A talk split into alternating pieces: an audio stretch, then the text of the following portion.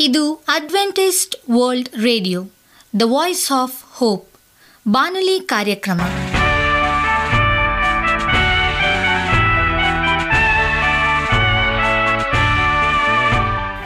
ನಮಸ್ಕಾರ ಪ್ರೀತಿಯ ಕೇಳುಗರೆ, ನಾನು ನಿಮ್ಮ ಆಕಾಂಕ್ಷ ಪಾಲ್.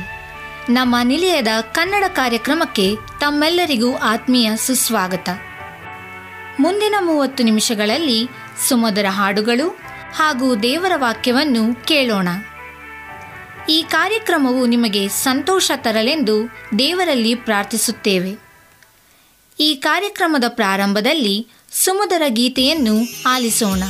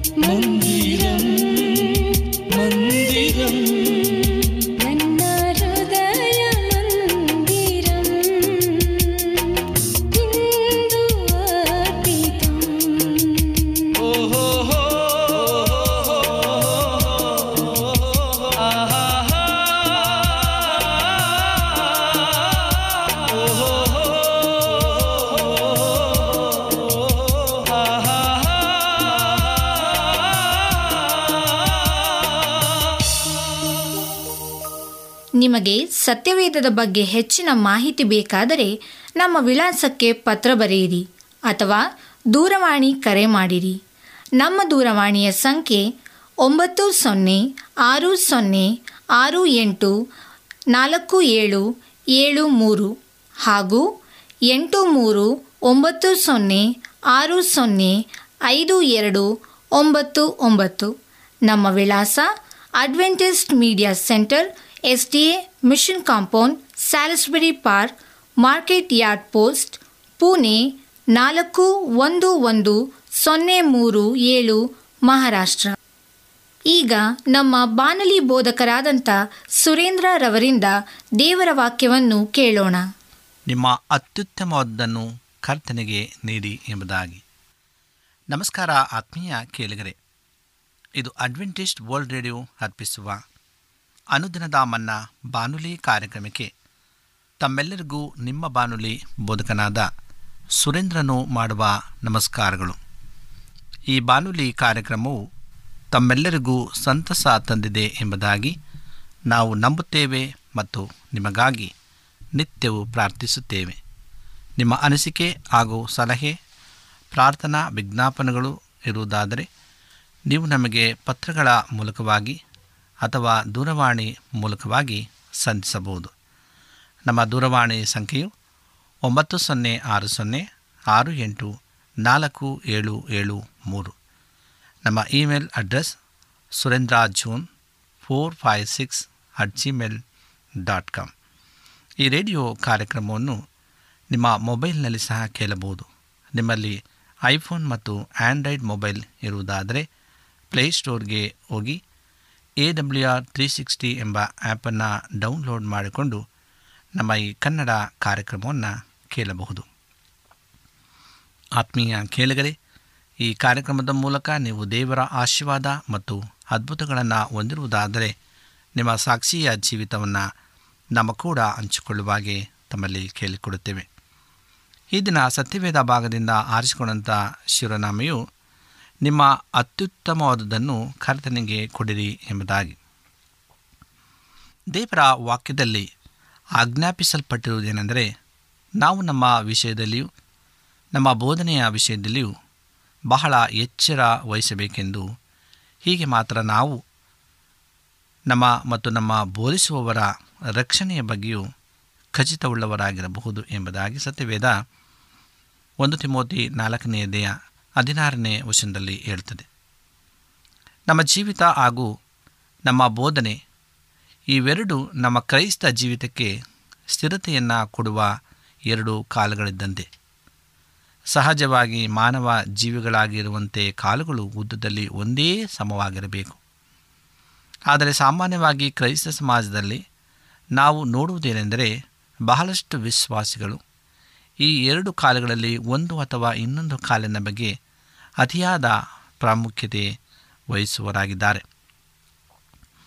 ದೇವರ ವಾಕ್ಯಕ್ಕೆ ಬರುವುದಾದರೆ, ನಾವು ಸತ್ಯ ವಾಕ್ಯವನ್ನು ಸರಿಯಾಗಿ ಉಪದೇಶಿಸಬೇಕೆಂದು ಆಜ್ಞಾಪಿಸಲ್ಪಟ್ಟಿದೆ. ಎರಡು ತಿಮ್ಮೋತಿ ಎರಡನೇ ಅಧ್ಯಾಯ ಹದಿನೈದನೇ ವಚನದಲ್ಲಿ. ಬಹಳಷ್ಟು ಜನರು ವಾಕ್ಯವನ್ನು ಓದುವುದರಲ್ಲಿ, ಅಧ್ಯಯನ ಮಾಡುವುದರಲ್ಲಿ ಬಹಳ ಅಲಸಿಕರಾಗಿದ್ದಾರೆ ಮತ್ತು ಆ ಕಾರಣದಿಂದ ದೇವರ ವಾಕ್ಯವನ್ನು ಅರ್ಥ ಮಾಡಿಕೊಳ್ಳುವ ವಿಷಯದಲ್ಲಿ ಅಸಮಲತೋನ ಉಳ್ಳವರಾಗಿದ್ದಾರೆ. ದೇವರ ಸತ್ಯವು ಮಾನವ ದೇಹ ಬಿದ್ದಂತೆ ಯಾವಾಗ ಪ್ರತಿಯೊಂದು ಅಂಗವು ಸರಿಯಾದ ಆಕಾರ ಮತ್ತು ಅಳತೆ ಉಳ್ಳದ್ದಾಗಿರುತ್ತದೋ ಆಗ ಮಾತ್ರ ಅದು ಪರಿಪೂರ್ಣತೆ ಉಳ್ಳದ್ದಾಗಿದೆ.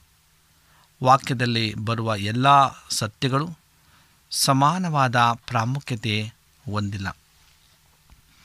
ಒಂದು ಉದಾಹರಣೆಯನ್ನು ಕೊಡುವುದಾದರೆ, ಅನೇಕ ಸಹೋದರ ಸಹೋದರಿಯರು ಇತರ ಭಾಷೆಯನ್ನು ಮಾತನಾಡುವುದು, ಇತರ ವಿಶ್ವಾಸಿಗಳನ್ನು ಪ್ರೀತಿಸುವುದಕ್ಕಿಂತ ಹೆಚ್ಚು ಪ್ರಾಮುಖ್ಯವಲ್ಲ.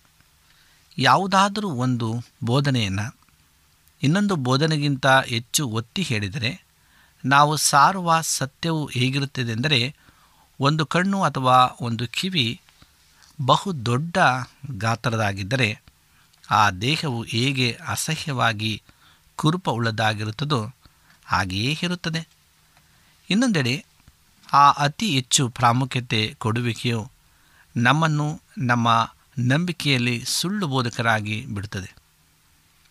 ಆದ ಕಾರಣ ದೇವರ ವಾಕ್ಯವನ್ನು ಸರಿಯಾಗಿ ಉಪದೇಶಿಸುವುದು ಬಹಳ ಪ್ರಾಮುಖ್ಯವಾಗಿದೆ. ದೇವರ ವಾಕ್ಯದಲ್ಲಿ ಸತ್ಯವೇದದ ಅರವತ್ತ ಆರು ಪುಸ್ತಕಗಳಲ್ಲಿ ಕಾಣುವ ಎಲ್ಲ ಸತ್ಯವನ್ನು ನಾವು ನಂಬುತ್ತೇವೆ. ಎಂದಷ್ಟೇ ಹೇಳಿದರೆ ಅದು ತುಂಬ ಸರಳವಾಗಿರುತ್ತಿತ್ತು. ಅದೇ ಸತ್ಯವಾಗಿದೆ. ಆದರೆ ದೇವರ ವಾಕ್ಯದ ಸತ್ಯವು ದುಷ್ಟ ಸೈತಾನನಿಂದಲೂ, ಮನುಷ್ಯರಿಂದಲೂ, ತಿರುವು ಮರುವು ಮಾಡಲ್ಪಟ್ಟಿರುವುದರಿಂದಲೂ, ಕೆಡಿಸಲ್ಪಟ್ಟಿರುವುದರಿಂದಲೂ ದೇವರ ವಾಕ್ಯ ನಮಗೆ ಸ್ಪಷ್ಟವಾಗಿ ಕಲಿಸುವುದನ್ನು ನಾವು ಸ್ಪಷ್ಟವಾಗಿ ವಿವರಿಸುವುದು ಅತ್ಯವಶ್ಯಕವಾಗಿದೆ. ಪವಿತ್ರಾತ್ಮನ ಪ್ರಕಟಣೆ ಇಲ್ಲದೆ ದೇವರ ವಾಕ್ಯವನ್ನು ನಾವು ಕೇವಲ ನಮ್ಮ ಬುದ್ಧಿಶಕ್ತಿಗಿಂತ ಗಣಿತ ವಿಜ್ಞಾನಗಳಂತೆ ತಿಳುಕೊಳ್ಳಲು ಸಾಧ್ಯವಿಲ್ಲ. ಈ ಪ್ರಕಟಣೆಯು ಗರ್ವಿಗಳಾದ ಬುದ್ಧಿವಂತರಿಗೆ ಮರೆಮಾಡಿ ಮಕ್ಕಳಿಗೆ ದೀನರಿಗೆ ಮಾತ್ರ ಕೊಡಲ್ಪಟ್ಟಿದೆ ಎಂದು ಯೇಸು ಸ್ವಾಮಿ ಹೇಳಿದ್ದಾರೆ. ಮತಾಯನ ಬರೆಸುವಾರ್ತೆ ಹನ್ನೊಂದನೆಯ ದೇಯ ಇಪ್ಪತ್ತ ಐದನೇ ವಚನದಲ್ಲಿ. ಈ ಕಾರಣದಿಂದಲೇ ಯೇಸುವಿನ ಕಾಲದ ಸತ್ಯವೇದದ ಪಂಡಿತರು ಅವರ ಬೋಧನೆಯನ್ನು ಅರ್ಥ ಮಾಡಿಕೊಳ್ಳಲಿಲ್ಲ ಈಗಿನ ಕಾಲದ ಹೆಚ್ಚಿನಾಂಶ ಸತ್ಯವೇದದ ಪಂಡಿತರು ಇದೇ ಕಾರಣದಿಂದಾಗಿ ಇದೇ ನಾವೇ ಇಲ್ಲಿದ್ದಾರೆ ಅದೇ ಸಮಯದಲ್ಲಿ ನಾವು ನಮ್ಮ ಮನಸ್ಸನ್ನು ಕೂಡ ಉಪಯೋಗಿಸಬೇಕಾಗಿದೆ. ಯಾಕೆಂದರೆ ನಾವು ಒಂದು ಕುರಿತ ಹದಿನಾಲ್ಕು ಇಪ್ಪತ್ತರಲ್ಲಿ ನಾವು ಬುದ್ಧಿ ವಿಷಯದಲ್ಲಿ ಪ್ರಾಯಸ್ಥರಾಗಿರಬೇಕು ಎಂದು ಆಜ್ಞಾಪಿಸಲ್ಪಟ್ಟಿದೆ. ಆದ ಕಾರಣ ಪವಿತ್ರಾತ್ಮನಿಗೆ ಸಂಪೂರ್ಣವಾಗಿ ಅಧೀನವಾಗಿರುವ ಮನಸ್ಸು ಮಾತ್ರವೇ ದೇವರ ವಾಕ್ಯವನ್ನು ಸರಿಯಾಗಿ ಅರ್ಥ ಮಾಡಿಕೊಳ್ಳಲು ಸಾಧ್ಯ. ದೇವರು ಬಯಸುವುದು ಆತನ ಎಲ್ಲ ಮಕ್ಕಳು ಎಲ್ಲ ವಿಧದಲ್ಲಿಯೂ ಸಂಪೂರ್ಣ ಬಿಡುಗಡೆಯಾಗಿರಬೇಕೆಂದು. ಆದರೆ ಅನೇಕ ವಿಶ್ವಾಸಿಗಳು ಅನೇಕ ಪಾಪಮಯವಾದ ದುರಭ್ಯಾಸಗಳಿಗೂ ಮತ್ತು ಮಾನವ ಸಂಪ್ರದಾಯಗಳಿಗೂ ಇನ್ನೂ ಗುಲಾಮರಾಗಿದ್ದಾರೆ. ಕಟ್ಟಲ್ಪಟ್ಟವರಾಗಿದ್ದಾರೆ, ಬಂದಿಗಳಾಗಿದ್ದಾರೆ. ಇದಕ್ಕೆ ಒಂದು ಕಾರಣವೆಂದರೆ ಅವರು ದೇವರ ವಾಕ್ಯವನ್ನು ಬಹಳ ಅಲಸ್ಯತನದಿಂದ, ಅಜಾಗರೂಕತೆಯಿಂದ ಓದುವರಾಗಿದ್ದಾರೆ. ದೇವರ ವಾಕ್ಯವನ್ನು ಓದಿ ಅರ್ಥ ಮಾಡಿಕೊಳ್ಳುವುದರಲ್ಲಿ ನಾವು ಎಷ್ಟು ಹೆಚ್ಚಾಗಿ ಶ್ರದ್ಧೆ ವಹಿಸುತ್ತೇವೋ ಅಷ್ಟು ಹೆಚ್ಚಾಗಿ ಸತ್ಯವು ನಮ್ಮನ್ನು ನಮ್ಮ ಜೀವಿತದ ಎಲ್ಲ ಕ್ಷೇತ್ರದಲ್ಲಿ ಬಿಡುಗಡೆ ಮಾಡುತ್ತದೆ. ಯೋಹಾನ ಎಂಟು ಮೂವತ್ತ ಎರಡನ್ನ ನೀವು ಓದುವಾಗ ಬಹಳ ಸ್ಪಷ್ಟವಾದ ರೀತಿಯಲ್ಲಿ ಅದು ನಮಗೆ ತಿಳಿಸುವಂಥದ್ದಾಗಿದೆ ಅನೇಕ ವಿಶ್ವಾಸಿಗಳು ತಮ್ಮ ಹಣವನ್ನು ಬಂಡವಾಳ ಹಾಕುವ, ವ್ಯವಹಾರದಲ್ಲಿ ತೊಡಗಿಸುವ ವಿಷಯ ಬಂದಾಗ ಬಹಳ ಜಾಗರೂಕರದ್ದಾಗಿರ್ತಾರೆ ಆದರೆ ದೇವರ ವಾಕ್ಯ ಓದುವ ವಿಷಯಕ್ಕೆ ಬಂದಾಗ ಅವರು ಬಹಳ ಆಲಸ್ಯಗಾರರಾಗಿದ್ದಾರೆ ಇದೇನು ತೋರಿಸುತ್ತದೆ ಎಂದರೆ ಅವರು ದೇವರಿಗಿಂತ ಹಣವನ್ನು ಹೆಚ್ಚಾಗಿ ಪ್ರೀತಿಸ್ತಾರೆ ಅಥವಾ ಬೆಲೆ ಕೊಡುತ್ತಾರೆ ಎಂದು ಅಂತಹ ವಿಶ್ವಾಸಿಗಳು ದೇವರ ವಾಕ್ಯವನ್ನು ಅರ್ಥ ಮಾಡಿಕೊಳ್ಳುವ ವಿಷಯದಲ್ಲಿ ಸಹಜವಾಗಿಯೇ ದಾರಿ ತಪ್ಪುತ್ತಾರೆ.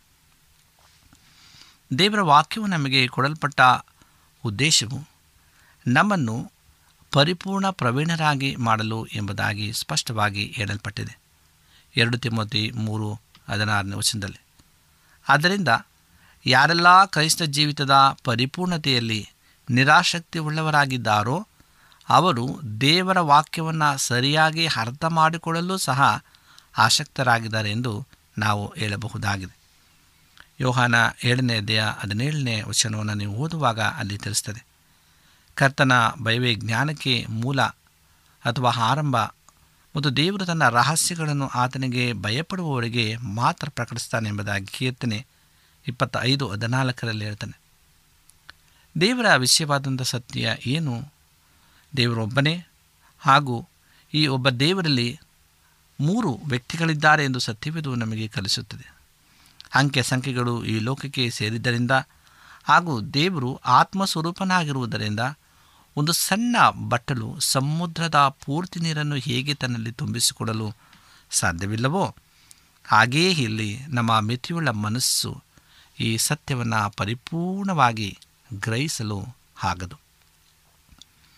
ಮೂರು ಒಂದುಗಳನ್ನು ಗುಣಿಸಿದಾಗ ಹೇಗೆ ಉತ್ತರವು ಒಂದೇ ಆಗಿರುತ್ತದೆಯೋ, ಒಂದು ನಾಯಿಗೆ ಗುಣಕಾರವು ಅರ್ಥವಾಗುವುದಿಲ್ಲವೋ, ಅದೇ ರೀತಿಯಾಗಿ ದೇವರು ಮೂರು ವ್ಯಕ್ತಿಯಾಗಿದ್ದರೂ ಒಬ್ಬನೇ ಆಗಿದ್ದನೆಂದು ನಾವು ಅರ್ಥ ಮಾಡಿಕೊಳ್ಳಲಾಗದು.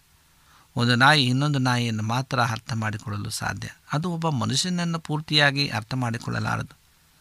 ಅದೇ ರೀತಿಯಾಗಿ ನಮ್ಮ ಮಾನವ ಬುದ್ಧಿಯಿಂದ ದೇವರನ್ನು ವಿವರಿಸುವುದು ಮತ್ತು ಅರ್ಥ ಮಾಡಿಕೊಳ್ಳುವುದು ಯಾವಾಗ ಸಾಧ್ಯವೆಂದರೆ ಆತನು ನಮ್ಮ ಹಾಗೆ ಮತ್ತೊಬ್ಬ ಮನುಷ್ಯನಾಗಿದ್ದಲ್ಲಿ ಮಾತ್ರ ನಮ್ಮ ಆಲೋಚನೆಗಳನ್ನು ಮೀರಿ ಹೋಗುವ ಆತನು ನಮ್ಮ ಸತ್ಯವೇದದ ದೇವರು ಎಂಬ ನಿಜ ಸಂಗತಿಯೇ ಇದು. ಖಂಡಿತವಾಗಿಯೂ ಸತ್ಯವಾಗಿದೆ ಎಂಬುದಕ್ಕೆ ಸ್ಪಷ್ಟವಾದ ಪುರಾವೆಯಾಗಿದೆ. ಸತ್ಯವೇದದ ಮೊದಲನೆಯ ವಾಕ್ಯದಿಂದ ಈ ಸತ್ಯವನ್ನು ಸ್ಪಷ್ಟವಾಗಿದೆ. ಇಬ್ರಿಯ ಭಾಷೆಯಲ್ಲಿ ದೇವರು ಎನ್ನುವ ಪದ ಎಲೋಹಿಮ್ ಎಂದು ಬಹುವಚನವಾಗಿದೆ. ಆದಿಕಾಂಡ ಒಂದು ಇಪ್ಪತ್ತ ಆರರಲ್ಲಿ ಹಾಗೂ ಆದಿಕಾಂಡ ಮೂರು ಇಪ್ಪತ್ತ ಎರಡರಲ್ಲಿ ನಮ್ಮ ಮತ್ತು ನಮ್ಮಲ್ಲಿ ಎಂಬ ಪದಗಳನ್ನು ನಾವು ಕಾಣಬಹುದು. ಯೇಸುವಿನ ದೀಕ್ಷಾಸ್ಥಾನದ ಸಮಯದಲ್ಲಿ ತಂದೆಯು, ಅಂದರೆ ಆಕಾಶವಾಣಿ ಮಗನು ಮತ್ತು ಪವಿತ್ರಾತ್ಮಹಾತ್ಮನು ಪಾರಿವಾಳ ಸ್ವರೂಪದಲ್ಲಿ ಪ್ರತ್ಯಕ್ಷವಾಗಿದ್ದನ್ನು ನಾವು ನೋಡ್ತೇವೆ. ಮತ್ತಾಯ ಮೂರನೇ ದೇ ಹದಿನಾರು ಮತ್ತು ಹದಿನೇಳನೇ ವಚನದಲ್ಲಿ, ಯೇಸುವೆ, ತಂದೆ, ಮಗ ಮತ್ತು ಪವಿತ್ರಾತ್ಮನಾಗಿದ್ದನೆಂದು ಹೇಳುವವರು. ಯೇಸುವು ಹೇಗೆ ತನ್ನ ಚಿತ್ತವನ್ನು ನಿರಾಕರಿಸಿ ತನ್ನ ತಂದೆಯ ಚಿತ್ತವನ್ನು ಈ ಭೂಮಿಯ ಮೇಲೆ ಮಾಡಬಹುದೆಂದು ವಿವರಿಸಲಾರರು. ಯೋಹನ ಆರು ಮೂವತ್ತ ಎಂಟರಲ್ಲಿ ಇರ್ತದೆ ಅದ್ವೈತಿಗಳು, ದೇವರು ಕೇವಲ ಒಬ್ಬ ವ್ಯಕ್ತಿ ಎಂದು ನಂಬುವವರಾಗಿರುವುದರಿಂದ ಯೇಸುವಿನ ಹೆಸರಿನಲ್ಲಿ ಮಾತ್ರ ದೀಕ್ಷಾಸ್ನಾನ ಮಾಡಿಸ್ತಾರೆ ಮತ್ತು ಈ ಕಾರಣದಿಂದ ಯೇಸು ಮಾನವನಾಗಿ ಬಂದನು ಎಂಬುದನ್ನು ನಿರಾಕರಿಸ್ತಾರೆ ಸತ್ಯಭೇದವು ಹೇಳುವುದೇನೆಂದರೆ, ಯಾವನು ಸರಿಯಾದ ಬೋಧನೆಯನ್ನು ಹೊಂದಿದ್ದಾನೋ, ಆತನು ತಂದೆ, ಮಗ ಇಬ್ಬರನ್ನೂ ಹೊಂದಿದವನಾಗಿದ್ದಾನೆ. ಮತ್ತು ಯಾರು ತಂದೆ, ಮಗ, ಇಬ್ಬರಲ್ಲಿ ಒಬ್ಬರನ್ನು ನಿರಾಕರಿಸಿದರು ಆತನು ಕ್ರಿಸ್ತ ವಿರೋಧಿಯ ಆತ್ಮವನ್ನು ಹೊಂದಿದವನಾಗಿದ್ದಾನೆ ಎಂಬುದಾಗಿ ಎರಡು ಯೋಹಾನ ಒಂದು ಒಂಬತ್ತರಲ್ಲಿ ತಿಳಿಸ್ತದೆ. ಮತ್ತು ಒಂದು ಯೋಹಾನ ಎರಡು ಇಪ್ಪತ್ತ ಎರಡರಲ್ಲೂ ಸಹ ಅದು ಉಲ್ಲೇಖವಾಗಿದೆ. ಕ್ರೈಸ್ತಿಯ ದೀಕ್ಷಾ ಸ್ಥಾನದಲ್ಲೂ ಸಹ ನಾವು ತಂದೆ, ಮಗ ಹಾಗೂ ಪವಿತ್ರಾತ್ಮನ ಹೆಸರಿನಲ್ಲಿ ದೀಕ್ಷಾಸ್ನಾನ ಮಾಡಿಸಲು ಯೇಸು ನಮಗೆ ಸ್ಪಷ್ಟವಾಗಿ ಆಜ್ಞಾಪಿಸಿದ್ದಾನೆ. ಮತ್ತಾಯ ಇಪ್ಪತ್ತ ಎಂಟನೇ ದೇಹ ಹತ್ತೊಂಬತ್ತನೇ ವರ್ಷದಲ್ಲಿ ಮಗನು ಕರ್ತನಾಗಿರುವ ಯೇಸು ಕ್ರಿಸ್ತನೆಂಬುದಾಗಿ ಅಪೋಸರ ಕೃತ್ಯಗಳು ಎರಡು ಮೂವತ್ತ ಎಂಟರಲ್ಲಿ ಹೇಳ್ತದೆ. ಯೇಸುವಿನ ವಿಷಯವಾದಂಥ ಸತ್ಯ ಏನೆಂಬುದಾಗಿ ನಾವು ತಿಳ್ಕೊಳ್ಬೇಕಾಗಿದೆ. ಯೇಸು ನಿತ್ಯತ್ವದಿಂದಲೂ ದೇವರಾಗಿಯೂ, ದೇವರಿಗೆ ಸರಿಸಮಾನವಾಗಿಯೂ ಇದ್ದನೆಂಬುದಾಗಿ ಯೋಹಾನ ಒಂದು ಒಂದರಲ್ಲಿ ಇರ್ತದೆ ಮತ್ತು ಮಾನವನಾಗಿ ಆತನು ಈ ಲೋಕಕ್ಕೆ ಬಂದಾಗ ದೇವರಾಗಿ ತನಗಿದ್ದ ಶಕ್ತಿಗಳನ್ನು ಉಪಯೋಗಿಸಬಾರದೆಂದು ತಾನಾಗಿ ಆರಿಸಿಕೊಂಡನು. ಆತನು ತನ್ನನ್ನು ಬರಿದು ಮಾಡಿಕೊಂಡನು ಎಂಬುದರ ಅರ್ಥ ಇದೇ ಆಗಿದೆ. ಫಿಲಿಪ ಎರಡನೆಯದೇ ಆರು ಮತ್ತು ಏಳನೇ ವಚನವು ಇರುತ್ತದೆ ದೇವರು ಕೆಟ್ಟದ್ದರಿಂದ ಶೋಧಿಸಲ್ಪಡಲಾರನು ಎಂಬುದಾಗಿ ಯಾಕೊಬ್ಬ ಒಂದು ಹದಿಮೂರರಲ್ಲಿ ಇರುತ್ತದೆ ಈ ವಾಕ್ಯವನ್ನು ನಾವು ಸಮರ್ಥಿಸಬಹುದಾದಂಥ ಕೆಲವು ಉದಾಹರಣೆಗಳನ್ನು ಗಮನಿಸಿ. ಆದರೆ ಯೇಸು ತಾನು ಶೋಧಿಸಲ್ಪಡಲು ತನ್ನನ್ನು ತಾನೇ ಅನುಮತಿಸಿಕೊಂಡನು. ಮತಾಯ ಹನ್ನೊಂದು ನಾಲ್ಕನೇ ಅದೇಯ ಒಂದರಿಂದ ಹತ್ತನೇ ವರ್ಷ ತನಕ. ದೇವರು ಸರ್ವಜ್ಞಾನಿಯಾಗಿದ್ದಾನೆ, ಎಲ್ಲವನ್ನ ಬಲ್ಲಾತನು. ಆದರೂ ಯೇಸು ಭೂಲೋಕದಲ್ಲಿದ್ದಾಗ ತನ್ನ ಎರಡನೆಯ ಬರುವಿಕೆಯ ಸಮಯವಾಗಲಿ ಅಥವಾ ದಿನಾಂಕವಾಗಲಿ ತನಗೆ ಗೊತ್ತಿಲ್ಲವೆಂದು ಹೇಳಿದನು. ಈ ವಾಕ್ಯವು ಮತ ಇಪ್ಪತ್ತ್ನಾಲ್ಕು ಮೂವತ್ತಾರರಲ್ಲಿ ಹೇಳ್ತದೆ. ಆತನ ಅಂಜೂರದ ಮರದ ಹತ್ತಿರ ಹೋಗಿ ಸಹ ಹೋಗಿ ಅದರಲ್ಲಿ ಫಲವಿದೆಯೋ ಇಲ್ಲವೋ ಎಂದು ನೋಡಬೇಕಾಗಿ ಬಂತು. ಒಂದು ವೇಳೆ ಆತನು ತನ್ನ ದೈವಿಕ ಶಕ್ತಿಯನ್ನು ಉಪಯೋಗಿಸಿದ್ದಾದರೆ ದೂರದಿಂದಲೇ ಆತನಿಗೆ ಆ ಮರದಲ್ಲಿ ಹಣ್ಣಿಲ್ಲವೆಂದು ತಿಳಿಯುತ್ತಿತ್ತು ದೇವರ ಜ್ಞಾನವು ಬದಲಾಗದಂಥದ್ದು ಮತ್ತು ಶಾಶ್ವತ, ನಿತ್ಯವಾದದ್ದು. ಅದಾಗೂ ಸತ್ಯವಿದ್ದಲ್ಲಿ ಎರಡು ಬಾರಿ ನಮ್ಮ ಕರ್ತನಾದ ಯೇಸು ಕ್ರಿಸ್ತನ ಮೇಲೆ ಬಗ್ಗೆ ಆತನು ಜ್ಞಾನದಲ್ಲಿ ಬೆಳೆದನು ಎಂಬುದಾಗಿ ದಾಖಲಾಗಿದೆ. ಲೋಕ ಎರಡು ನಲವತ್ತರಲ್ಲಿ ಮತ್ತು ಐವತ್ತೆರಡನೇ ವಚನದಲ್ಲಿ. ಈ ಎಲ್ಲ ವಾಕ್ಯಗಳು ತೋರಿಸುವುದೇನೆಂದರೆ ಯೇಸುವು ದೇವರಾಗಿ ತನಗಿದ್ದ ಅನೇಕ ಸಾಮರ್ಥ್ಯಗಳನ್ನು ತಾನು ಈ ಲೋಕಕ್ಕೆ ಬಂದಾಗ ಬರಿದು ಮಾಡಿಕೊಂಡನು ಎಂಬುದಾಗಿ. ಆದರೆ ಯೇಸುವು ಭೂಲೋಕಕ್ಕೆ ಬಂದಾಗ ಈ ಶಕ್ತಿಗಳಿಂದ ತನ್ನನ್ನು ಬರಿದು ಮಾಡಿಕೊಂಡಾಗೂ, ಇನ್ನೂ ಆತನು ತನ್ನ ವ್ಯಕ್ತಿತ್ವದಲ್ಲಿ ದೇವರಾಗಿಯೇ ಇದ್ದನು.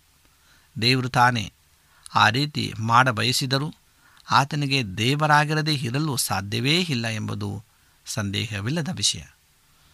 ಒಬ್ಬ ಅರಸನು ತನಗಿರಬೇಕಾದ ರಾಜನ ಹಕ್ಕುಗಳನ್ನು ಬಿಟ್ಟುಕೊಟ್ಟು ಒಂದು ಕೊಳಚೆ ಪ್ರದೇಶದಲ್ಲಿ ಜೀವಿಸಲು ಸಾಧ್ಯ. ಆದರೆ ಹಾಗಿದ್ದರೂ ಆತನು ಅರಸನೇ ಆಗಿದ್ದಾನೆ. ಅದೇ ರೀತಿ ಯೇಸುವು ಸಹ.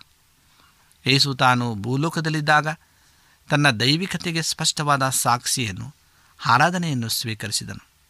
ನಾವು ಸತ್ಯವೇದದಲ್ಲಿ ದಾಖಲಾದ ಏಳು ಉದಾಹರಣೆಗಳನ್ನು ನೋಡಬಹುದು. ಮತ್ತು ಎಂಟನೇ ದೇಹ ಎರಡನೇ ವಚನ ಹಾಗೂ ಒಂಬತ್ತನೇ ದೇಹ ಹದಿನೆಂಟನೇ ವಚನ ಹಾಗೂ ಹದಿನಾಲ್ಕನೇದೆಯ ಮೂವತ್ತ ಮೂರನೇ ವಚನ ಮತ್ತು ಹದಿನೈದನೇದೇ ಇಪ್ಪತ್ತೈದನೇ ವಚನ, ಮಾರ್ಕ ಐದನೇ ದೇಹ ಆರನೇ ವಚನ, ಯೋಹಾನ ಒಂಬತ್ತು ಮೂವತ್ತೆಂಟು. ದೇವದೂತರಾಗಲಿ, ದೇವರಿಗೆ ಭಯಪಡುವ ಮನುಷ್ಯರಾಗಲಿ ಆರಾಧನೆಯನ್ನು ಅಂಗೀಕರಿಸುವುದಿಲ್ಲ. ಆದರೆ ಯೇಸು ಅದನ್ನು ಅಂಗೀಕರಿಸಿದನು. ಯಾಕೆಂದರೆ ಆತನು ದೇವರ ಮಗನಾಗಿದ್ದನು. ಯೇಸು ಭೂಮಿಯ ಮೇಲಿದ್ದಾಗಲೂ ಆತನು ದೇವರ ಮಗನು ಎಂದು ತಂದೆಯು ಪೇತ್ರನಿಗೆ ಪ್ರಕಟಿಸಿದನು. ಯೇಸುವಿನ ಮಾನವೀಯತೆಯ ಅಂದರೆ ಮಾನವ ಸ್ವಭಾವದ ಬಗ್ಗೆ ಇಬ್ರಿಯ ಎರಡು ಹದಿನೇಳರಲ್ಲಿ ಸ್ಪಷ್ಟವಾಗಿ ಏಸು ಸರ್ವ ವಿಷಯಗಳಲ್ಲೂ ತನ್ನ ಸಹೋದರರಂತೆ ಮಾಡಲ್ಪಟ್ಟನು ಎಂಬುದಾಗಿ ಹೇಳ್ತದೆ. ಆತನು ಆದಾಮನ ಮಕ್ಕಳ ಹಾಗೆ ಮಾಡಲ್ಪಡಲಿಲ್ಲ, ಏಕೆಂದರೆ ಆಗ ಆತನು ಇತರ ಮಾನವ ಜೀವಿಗಳಂತೆ ತನ್ನಲ್ಲಿ ಹಳೆಯ ಮನುಷ್ಯನನ್ನು ಹೊಂದಿರುತ್ತಿದ್ದನು. ಪ್ರೇರೆ ವಾಕ್ಯದ ಪ್ರಕಾರ ಹಳೆಯ ಮನುಷ್ಯನೆಂದರೆ ಪಾಪಮಯ ಸ್ವಭಾವ ಎಂದರ್ಥ. ದುರಾದೃಷ್ಟವಶತ ಅನೇಕರು ಹಳೆಯ ಮನುಷ್ಯ ಎಂಬ ಪದಗಳು ಉಕ್ತಿಯ ಬದಲಿಗೆ ಪಾಪಮಯ ಸ್ವಭಾವ ಎಂಬುದನ್ನು ಉಪಯೋಗಿಸ್ತಾರೆ. ಯೇಸುವಿಗೆ ಪಾಪಮಯ ಸ್ವಭಾವ ಇರಲಿಲ್ಲ. ಯಾಕೆಂದರೆ ಆತನಿಗೆ ಮಾನವೀಯ ತೊಂದರೆ ಇರಲಿಲ್ಲ. ಯೇಸು ಪವಿತ್ರಾತ್ಮನಿಂದ ಹುಟ್ಟಿದವನಾಗಿದ್ದು ಗರ್ಭದಿಂದಲೇ ಪವಿತ್ರನಾಗಿದ್ದನೆಂಬುದಾಗಿ ಲೋಕ ಒಂದು ಮೂವತ್ತೈದರಲ್ಲಿ ಹೇಳ್ತದೆ. ಯೇಸುವಿನ ಸಹೋದರರು ಯಾರೆಂದರೆ, ಯಾರು ದೇವರ ಚಿತ್ತವನ್ನು ಮಾಡುತ್ತಾರೋ ಅವರೇ. ಅವರು ಆತ್ಮನಿಂದ ಹುಟ್ಟಿದವರು. ಮತ್ತು ಯಾರು ತಮ್ಮಲ್ಲಿ ಹಳೆಯ ಮನುಷ್ಯನನ್ನು ಅಂದರೆ ಹಳೆಯ ಸ್ವಭಾವ ತೆಗೆದುಹಾಕಿ ಹೊಸ ಸ್ವಭಾವವನ್ನು ತಮ್ಮಲ್ಲಿ ಧರಿಸುತ್ತಾರೋ ಅವರೇ. ಆದರೆ ಯೇಸುವಿನ ಸಹೋದರಾದ ನಾವು ಕೂಡ ನಮ್ಮದೇ ಆದ ಸ್ವಂತ ಚಿತ್ತವನ್ನು ಹೊಂದಿದ್ದೇವೆ. ಮತ್ತು ಯೇಸು ಸಹ ಸರ್ವ ವಿಷಯಗಳಲ್ಲಿ ನಮ್ಮಂತೆ ಮಾಡಲ್ಪಟ್ಟನು. ಆತನು ಕೂಡ ತನ್ನದೇ ಆದ ಸ್ವಂತ ಚಿತ್ತವನ್ನು ಹೊಂದಿದ್ದು, ಅದನ್ನು ಆತನು ನಿರಾಕರಿಸಿದನು ಎಂಬುದಾಗಿ. ಆತ್ಮೀಯ ಸಹೋದರ ಸಹೋದರಿಯರೇ, ಇಂದು ನಾವು ಎಷ್ಟರ ಮಟ್ಟಿಗೆ ನಮ್ಮನ್ನು ನಾವು ತಗ್ಗಿಸ್ಕೊಳ್ತಕ್ಕಂಥದ್ದಾಗಿದ್ದೇವೆ ದೇವರ ವಾಕ್ಯವು ನಮಗೆ ಬಹಳ ಸ್ಪಷ್ಟವಾಗಿ ನಮಗೆ ತಿಳಿಸ್ತಕ್ಕಂಥದ್ದಾಗಿದೆ. ಆದ್ದರಿಂದ ನಮ್ಮನ್ನು ನಾವು ಸರ್ವ ವಿಷಯಗಳಲ್ಲೂ ನಮ್ಮ ಹಾಗೆ ಶೋಧಿಸಲ್ಪಟ್ಟನು ಜಯ ಹೊಂದಿದ್ದನು ಎಂಬುದಾಗಿ ಇಬ್ಬರೇ ನಾಲ್ಕು ಹದಿನೈದರಲ್ಲಿ ಇರ್ತದೆ ಹೇಗಿದ್ದರೂ ಆತನು ಪಾಪಮಯ, ಶರೀರ ಮಾಂಸದಿಂದ ಬರಲಿಲ್ಲ. ಆದರೆ ಪಾಪಮಯ ದೇಹ ಸ್ವರೂಪದಿಂದ ಬಂದನು. ನಾವು ಅನೇಕ ವರ್ಷಗಳ ಕಾಲ ಪಾಪದಿಂದ ಜೀವಿಸುತ್ತಿದ್ದೇವೆ. ಅನೇಕ ವರ್ಷಗಳ ಕಾಲದಿಂದ ಪಾಪ ಮಾಡುತ್ತಾ ಜೀವಿಗಳನ್ನು ಗಳಿಸಿ ನಮ್ಮ ಈ ಪಾಪಮಯ ಸ್ವಭಾವವು ನಾವು ಹೊಸದಾಗಿ ಹುಟ್ಟಿದರು ನಮಗೆ ತಿಳಿಯದೆ ಪಾಪ ಮಾಡುವಂತೆ ಮಾಡುತ್ತದೆ. ಉದಾಹರಣೆಗೆ ಮೊದಲಿನಿಂದಲೂ ಅನೇಕ ಹಣಿಗಳನ್ನು ಹಿಡುತ್ತಾ ಜೀವಿಸಿದವರು ನಂತರವೂ ತಮಗೆ ತಿಳಿಯದೆ ತಮ್ಮ ಬಾಯಿಯಿಂದ ಈ ಆಣೆ ಶಬ್ದಗಳು ತಾವು ಒತ್ತಡದ ಕೆಳಗಿರುವಾಗ ತಮ್ಮ ಇಷ್ಟಕ್ಕೆ ವಿರುದ್ಧವಾಗಿ ಬರುವುದನ್ನು ನೋಡಬಹುದು. ಆದರೆ ಕೆಲವರು ತಮ್ಮ ಬದಲಾಗದ ಹಳೆಯ ಜೀವಿತದಲ್ಲಿ ಈ ರೀತಿಯ ಹಾನಿಗಳನ್ನು, ಪದಗಳನ್ನು ಬಳಸದ ಕಾರಣ ನಂತರವೂ ತಮಗೆ ದೊರೆತಿಲ್ಲದೆ ಆ ರೀತಿಯ ಪದಗಳು ತಮ್ಮ ಬಾಯಿಯಿಂದ ಬರುವುದನ್ನು ಕಾಣುವುದಿಲ್ಲ. ಅದೇ ರೀತಿ ಯಾರು ಮೊದಲು ಅಶ್ಲೀಲಕರವಾದವುಗಳನ್ನು ಓದುತ್ತಾರೋ ಅಂಥವರು ಯಾರು ತಮ್ಮನ್ನು ಆ ಮಟ್ಟಕ್ಕೆ ಕೆಡಿಸಿಕೊಂಡಿಲ್ಲವೋ ಅವರಿಗಿಂತ ಯೋಚನೆ, ಕನಸುಗಳು ಬಹಳ ತೊಂದರೆಗೊಳ್ಳುತ್ತಾರೆ ಎಂಬುದಾಗಿ. ಹೌದು ಪ್ರೇರೆ, ನಾವು ಇಂದು ಕೊನೆ ಕಾಲದಲ್ಲಿ ಜೀವಿಸ್ತಾ ಇದ್ದೇವೆ. ಕ್ರಿಸ್ತನ ಬರುಣವತೆ ಶೀಘ್ರವಾಗ್ತದೆ. ಆದ್ದರಿಂದ ನಾವು ಉತ್ತಮವಾದನ್ನು ಕರ್ತನೆ ಕೊಡೋಣ. ದೇವರು ಹೇಳಿದ್ದೇನೆ, ನಿಮಗೆ ಅತ್ಯುತ್ತಮವಾದ ನಾನು ಕೊಡ್ತೇನೆ ಎಂಬುದಾಗಿ. ಹಾಗಿರುವಾಗ ನಾವು ತಂದೆಗೆ ಉತ್ತಮವಾದಂಥದ್ದನ್ನು ನಾವು ನೀಡೋಣ. ದೇವರ ಭಯಭಕ್ತಿಯಲ್ಲಿ ಜೀವಿಸೋಣ. ದೇವರ ವಾಕ್ಯಗಳನ್ನು ಆಶೀರ್ವಾದ ಮಾಡಲಿ, ಕಣ್ಣುಗಳನ್ನು ಮುಚ್ಚಿ ಪ್ರಾರ್ಥಿಸುವ. ಭೂಮಿಯ ಆಕಾಶಗಳ ಒಡೆಯನೇ ಸರ್ವಸಕ್ತನೇ ಪರಿಶುದ್ಧನಾದ ದೇವರೇ, ನಿನಗೆ ಸ್ತೋತ್ರ. ನಿನ್ನ ಕೃಪೆ, ನಿನ್ನ ಕರುಣೆಗಾಗಿ ವಂದನೆಗಳು, ಸ್ವಾಮಿ. ವಾಕ್ಯಗಳನ್ನು ಕೇಳುವಂಥ ಪ್ರತಿಯೊಬ್ಬರನ್ನು ಆಶೀರ್ವಾದ ಮಾಡು. ಒಂದು ವೇಳೆ ಸಮಸ್ಯೆ, ಕಷ್ಟ, ನೋವು, ಚಿಂತೆ ಬಾರದಲ್ಲಿದ್ದರೆ ಅವರನ್ನು ಪರಿಹರಿಸು. ನಿನ್ನ ಸಹಾಯದಾಸ್ತವನ್ನು ಅವರಿಗೆ ನೀಡಿಸುವ. ನಮ್ಮ ಪ್ರಾರ್ಥನೆ ಕೇಳಲಿಕ್ಕಾಗಿ ಸ್ತೋತ್ರ. ಎಲ್ಲ ವಿಜ್ಞಾಪನೆಗಳನ್ನು ಯೇಸು ಕ್ರಿಸ್ತನ ನಾಮದಲ್ಲಿ ಬೇಡಿಕೊಳ್ಳುತ್ತೇವೆ ತಂದೆಯೇ. ಆಮೆ ನಿಮಗೆ ಸತ್ಯವೇದದ ಬಗ್ಗೆ ಹೆಚ್ಚಿನ ಮಾಹಿತಿ ಬೇಕಾದರೆ ನಮ್ಮ ವಿಳಾಸಕ್ಕೆ ಪತ್ರ ಬರೆಯಿರಿ ಅಥವಾ ದೂರವಾಣಿ ಕರೆ ಮಾಡಿರಿ. ನಮ್ಮ ದೂರವಾಣಿಯ ಸಂಖ್ಯೆ ಒಂಬತ್ತು ಸೊನ್ನೆ ಆರು ಸೊನ್ನೆ ಆರು ಎಂಟು ನಾಲ್ಕು ಏಳು ಏಳು ಮೂರು ಹಾಗೂ ಎಂಟು ಮೂರು ಒಂಬತ್ತು ಸೊನ್ನೆ ಆರು ಸೊನ್ನೆ ಐದು ಎರಡು ಒಂಬತ್ತು ಒಂಬತ್ತು. ನಮ್ಮ ವಿಳಾಸ Adventist media centre S D A mission compound, Salisbury park, market yard post, Pune ನಾಲ್ಕು ಒಂದು ಒಂದು ಸೊನ್ನೆ ಮೂರು ಏಳು ಮಹಾರಾಷ್ಟ್ರ. ಮತ್ತೆ ಮುಂದಿನ ಕಾರ್ಯಕ್ರಮದಲ್ಲಿ ಭೇಟಿಯಾಗುವ. ನಮಸ್ಕಾರಗಳು.